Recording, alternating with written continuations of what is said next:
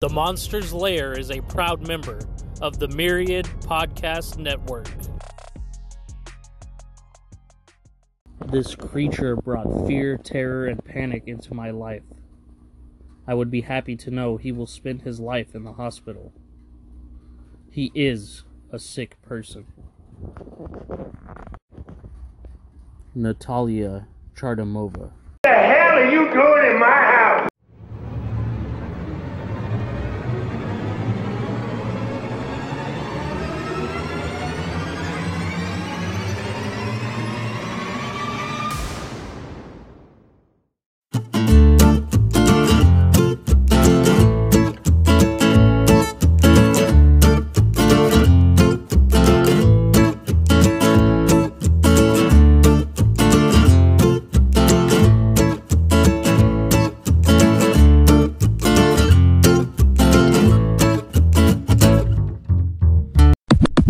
Honoring our Dark Lord and Master. JD Hutchins of the Monsters Lair. Hello, listeners, and welcome back once again to another edition of the Monsters Lair.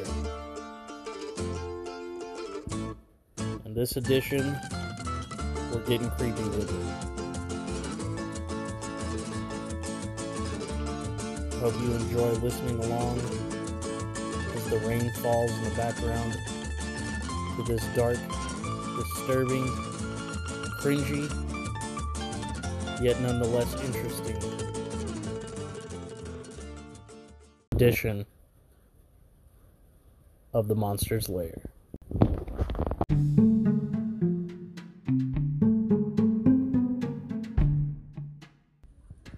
The fear of dolls is called pediophobia. This phobia can be triggered easily by today's popular culture through horror movies or by other tragic or traumatic events, even loosely related to dolls. Pediophobia is considered by most as a specific phobia, which is an irrational fear of something that possesses no actual threat. But is this always the case? Are all dolls just innocent playthings? Hollow plastic cloth or porcelain shells with the facade of a living thing? Or do some dolls contain something more, something beneath the surface, under the artificial skin, something sinister under the shell? This is the idea we will mainly be discussing, exploring, investigating, and determining in this edition of The Monster's Lair. So, Exactly what is it that is so disturbing and unsettling about creepy little dolls to some people, and just how many suffer from some amount of pediophobia? Some cite a phenomenon known as the uncanny valley effect. The uncanny valley effect can best be described as a negative reaction humans sometimes feel towards not quite human figures like humanoid robots who are slowly becoming more and more prevalent in our modern society, lifelike computer generated images or CGI, realistic human like animated characters, or even real humans wearing masks, and of course, lifelike toys, dolls, and figures. The negative reaction can range from eerie to visceral, depending on the person reacting. The uncanny valley effect concept was first introduced by Masahiro Mori in the 70s. Mori was a professor at the Tokyo Institute of Technology. In his essay on the subject for Japanese publication Energy, Mori wrote, I have noticed that, in climbing toward the goal of making robots appear human, our affinity for them increases until we become until we come to a valley which I call the uncanny valley. Later on in the essay, he uses a real life example, writing One might say the prosthetic hand has achieved a degree of resemblance to the human form, perhaps on par with the false teeth. However, when we realize the hand, which at first sight looked real, is in fact artificial, we experience an eerie sensation. For example, we could be star- startled during a handshake by its limp, boneless grip, together with its texture and coldness. When this happens, we lose our sense of affinity, and the hand becomes uncanny. In a separate interview, Masahiro Mori once explained how the idea of the uncanny valley came to him, stating, Since I was a child, I have never liked looking at wax figures. They looked somewhat creepy to me. At that time, electronic prosthetic hands were being developed, and they triggered in me the same kind of sensation. These experiences had me start thinking about robots in general, which led me to write the essay. The uncanny valley was intuition. It was one of my ideas. The idea of the uncanny valley has never bore, been more relevant than it is right now in today's world as science is, as science involving AI, media using CGI and products and goods depicting human-like forms continue to advance, develop, and push the absolute limits of realism. There exists already some AI and CGI that is nearly unrecognizable as fake. It has been posited that even though the fear of dolls is a common phobia, it is not an inherited trait, but a learned one. Clinical psychologist Kate Wolitzky Taylor, PhD, states in an article for Prevention.com that, in her opinion, quote, people aren't born being afraid of dolls. In fact, many kids like them. Consistent pairing of dolls with other creepy, scary stimuli may lead to experiencing fear or nervousness when confronted with a doll or an image of a doll. Learning is a big factor, whether it's direct learning experiences or vicarious learning through others. A great example of this idea is anyone that had a doll or favorite action figure they loved as a young kid, then one day saw Puppet Master, Child's Play, or Goosebumps. For the more younger crowd, maybe it was Annabelle YouTube clips or the film Megan.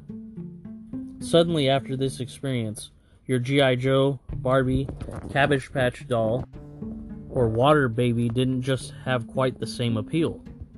Especially at night, especially if it was visible while trying to go to bed, especially if the toy was sound or motion activated, especially if the batteries that powered it were dying, transforming its voice or sounds into a low demonic tone, and especially if it had eyes that always appeared to follow you wherever you seemed to go. Despite how disturbing dolls can be, there are still those among us who have an affinity for them, and so much so they even collect them. You, listener, may have even experience with this if you grew up with a weird mom, aunt, or grandmother of a certain age with a spare bedroom, a large curio cabinet, or an empty hutch to fill. This, the subject of doll collecting, brings me to our subject of this episode the strange, unsettling, disturbingly true story of Anatoly Moskvin. A unique type of doll collector, and a man who would become known as Doll Maker the Russian Doll Man, and the Mummy King.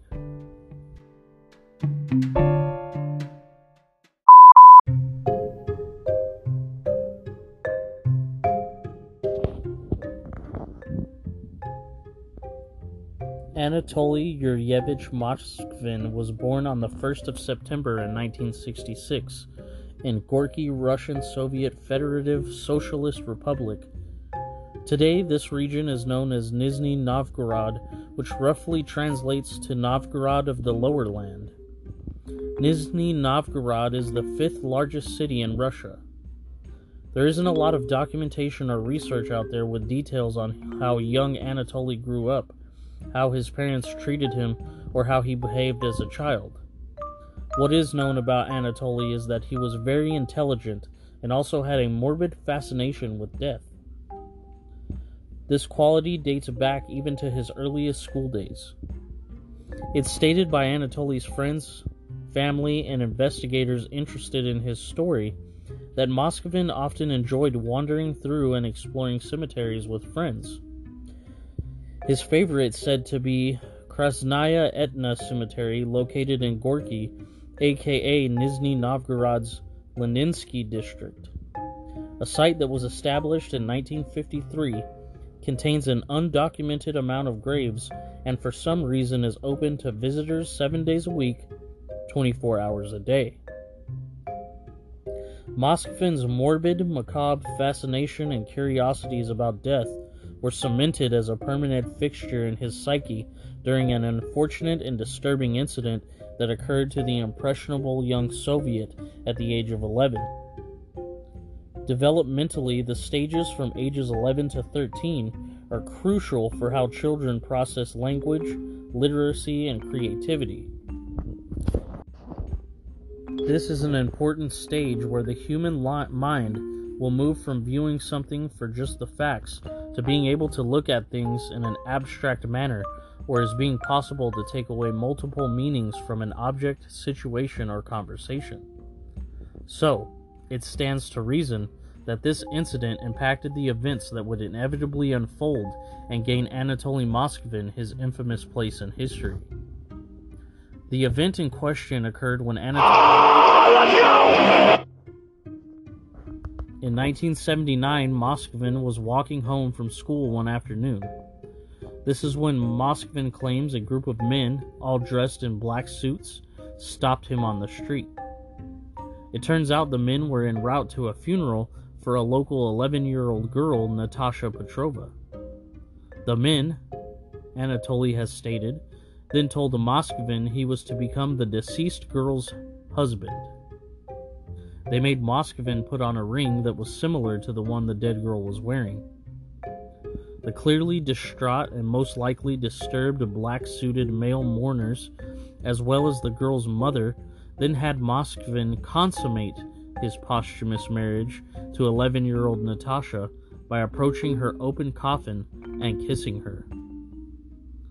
Moskvin once recalled in an article I kissed her once, then again, then again. My strange marriage with Natasha Petrova was useful. Moskvin would go on to claim that that incident cultivated in him a belief in magic, a belief in ritual, and fostered his unending obsession with death that would go unchecked for 30 or more, more so years. The only thing that rivaled Anatoly's passion for death was his passion for learning.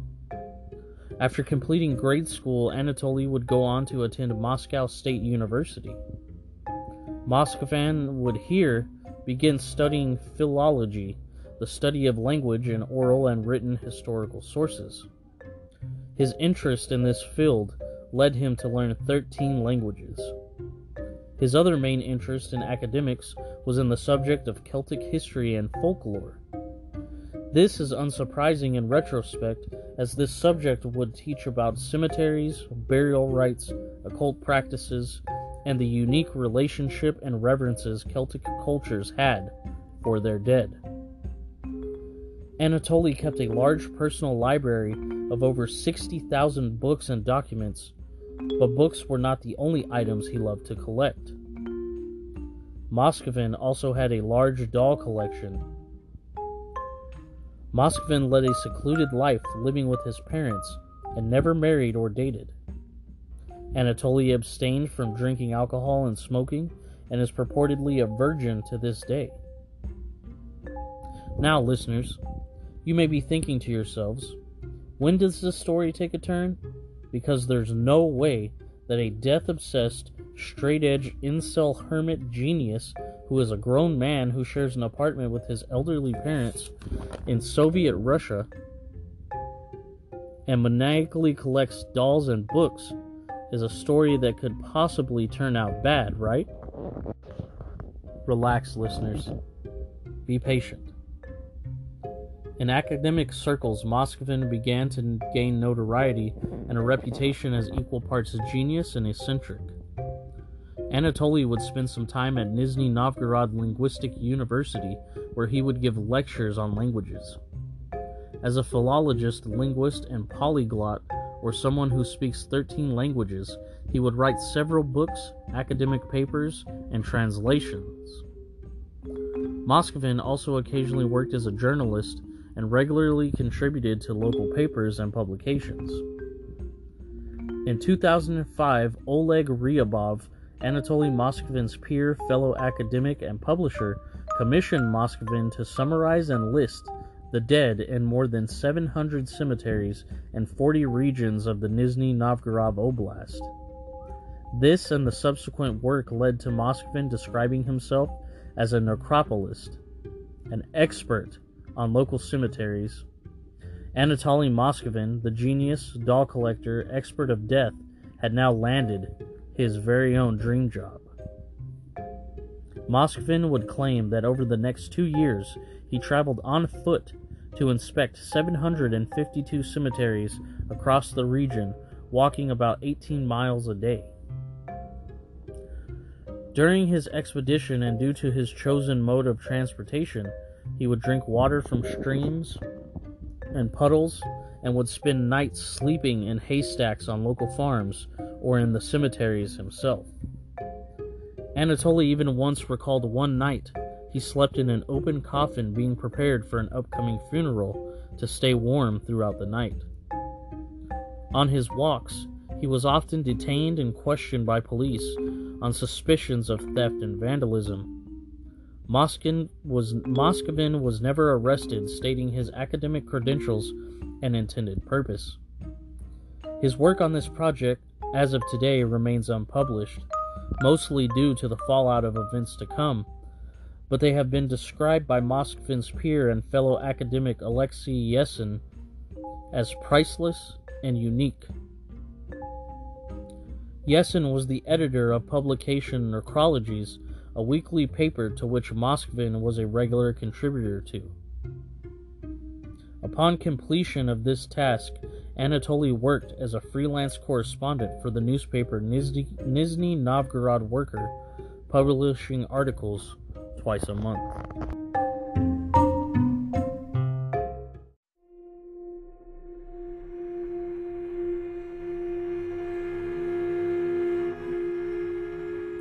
In 2009, locals of Nizhny Novgorod began discovering graves of their loved ones desecrated and even more horrific, sometimes completely dug up.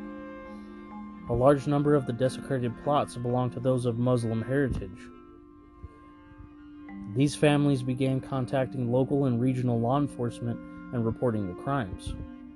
Russian Interior Ministry spokesman at the time of the crime stated in an interview once and conducted an interview once conducted with CNN about the incidents that initially quote our leading theory was that it was done by some extremist organizations.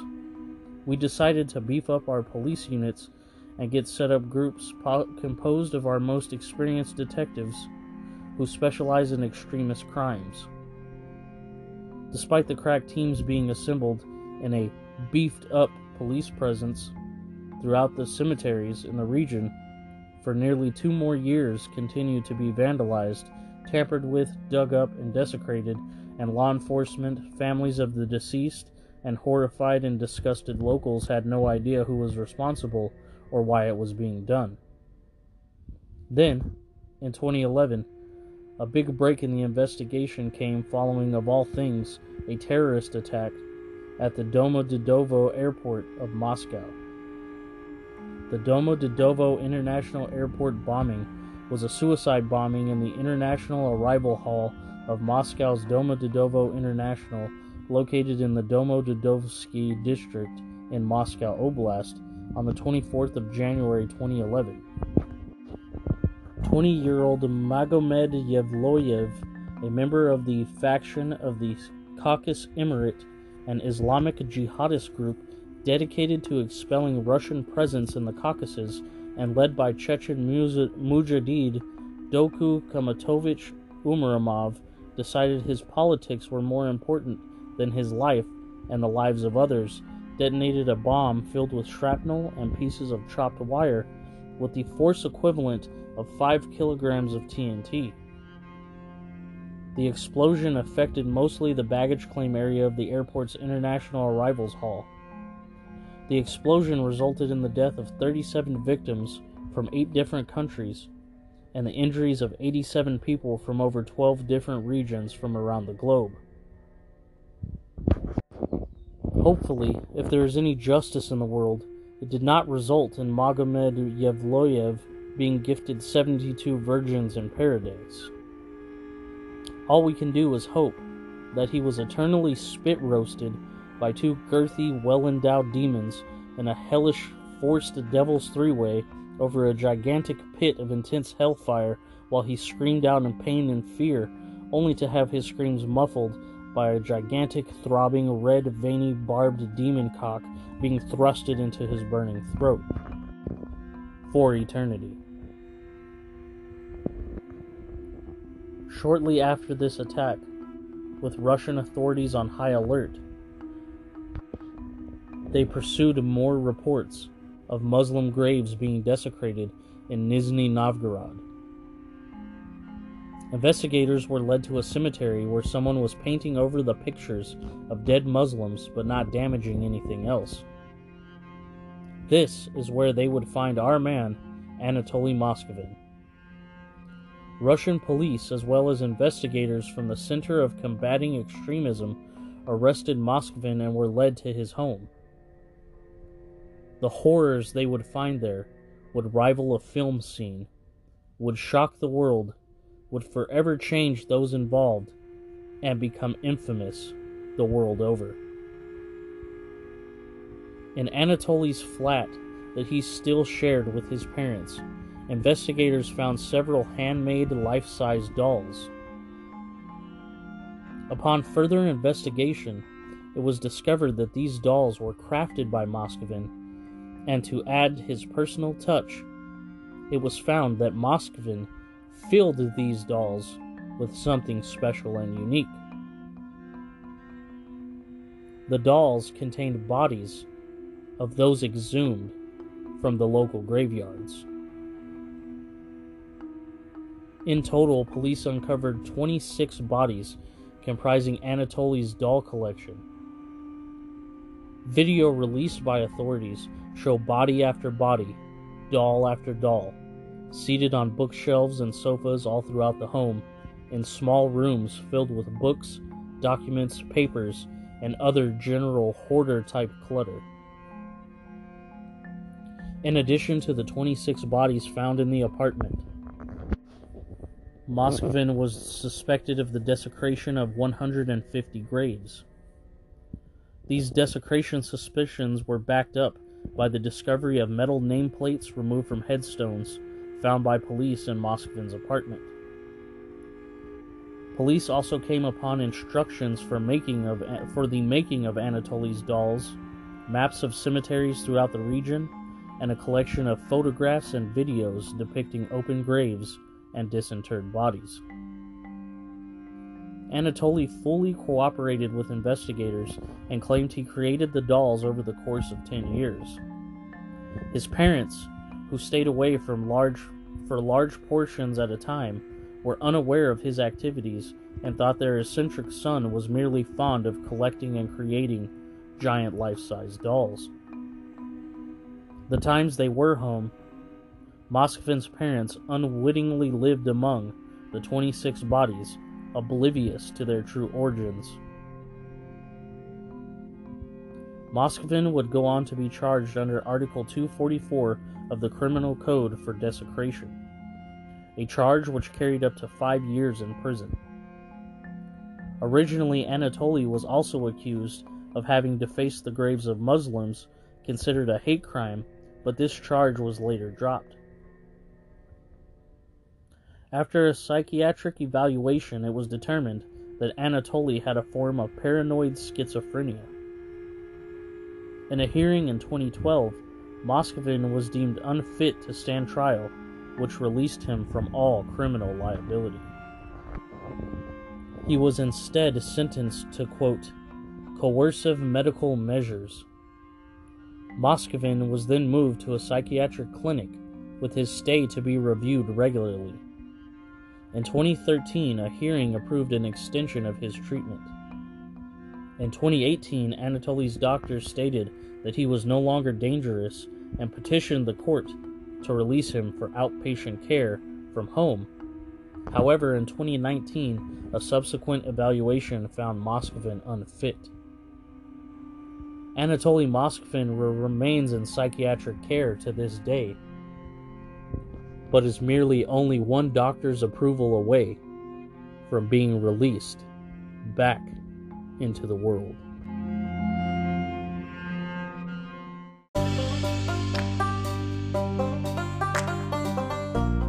So, listeners, that completes our time with the eccentric genius yet insane doll maker, Anatoly Moskvin.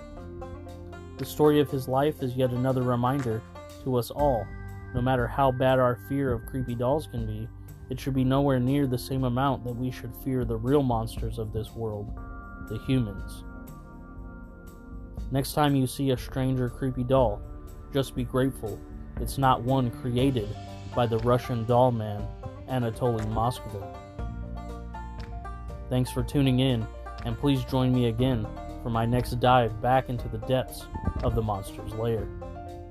Stick around for the monster's picks. Hey, what's going on, Monsterage?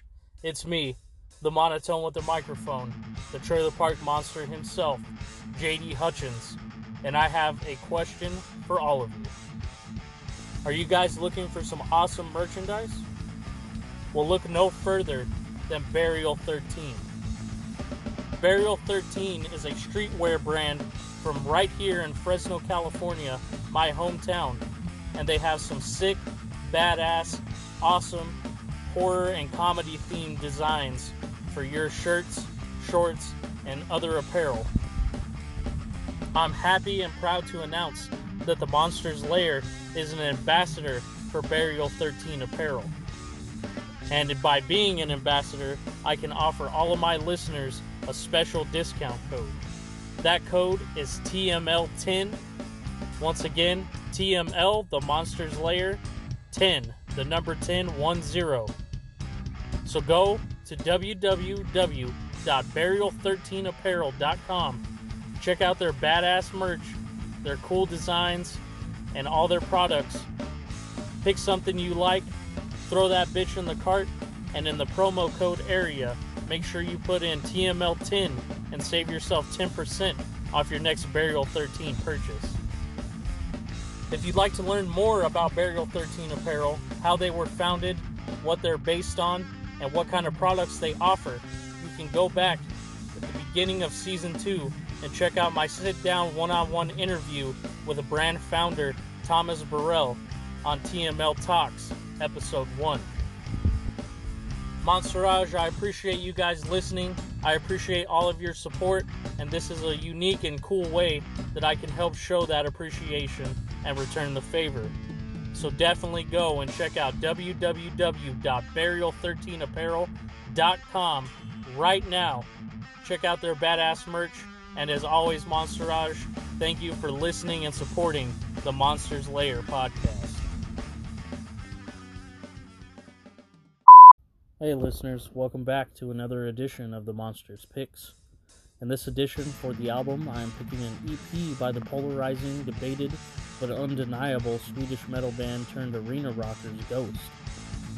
The EP is entitled If You Have Ghost and was produced by Nirvana drummer, Foo Fighters frontman, and unabashed lover of metal and living legend Dave Grohl. It was released on November 20th, 2013 to mixed reviews, much like all of Ghost's releases. The track is listed as the track list is as follows. Track 1, If You Have Ghosts, a cover of amazing singer-songwriter Roky Erickson's song. Track 2, the track that secured this EP as this week's Monsters pick, I'm a Marionette, a slowed down, haunting, dissonant cover of ABBA's song. Track 3, Crucified, a cover from Army of Lovers. Track 4, Waiting for the Night, a Depeche Mode cover. And track 5, the only original Ghost song on the EP, Secular Haze, recorded live at Music Hall of Williamsburg. This is an awesome output of strange, unique, and eerie versions of ultra pop mega songs and is worth a listen by fans of any genre. I picked this EP because if you put on the song I'm a Marionette by Ghost think about Anatoly Moskvin, in his creepy hoarder apartment assembling dead body dolls, uh, you're gonna get the chills guaranteed. Just think about it. Do it. I dare you. For the film in this edition of the Monsters Picks, I'm going with Child's Play. No movie has been more responsible for the fear of dolls more than this. Why? Because of Chucky. Enough said. Check out Child's Play if for some reason you haven't seen it, and Ghosts if you have Ghosts, and decide for yourselves and let me know what you think of this week's Monster Fix. Thanks, listeners.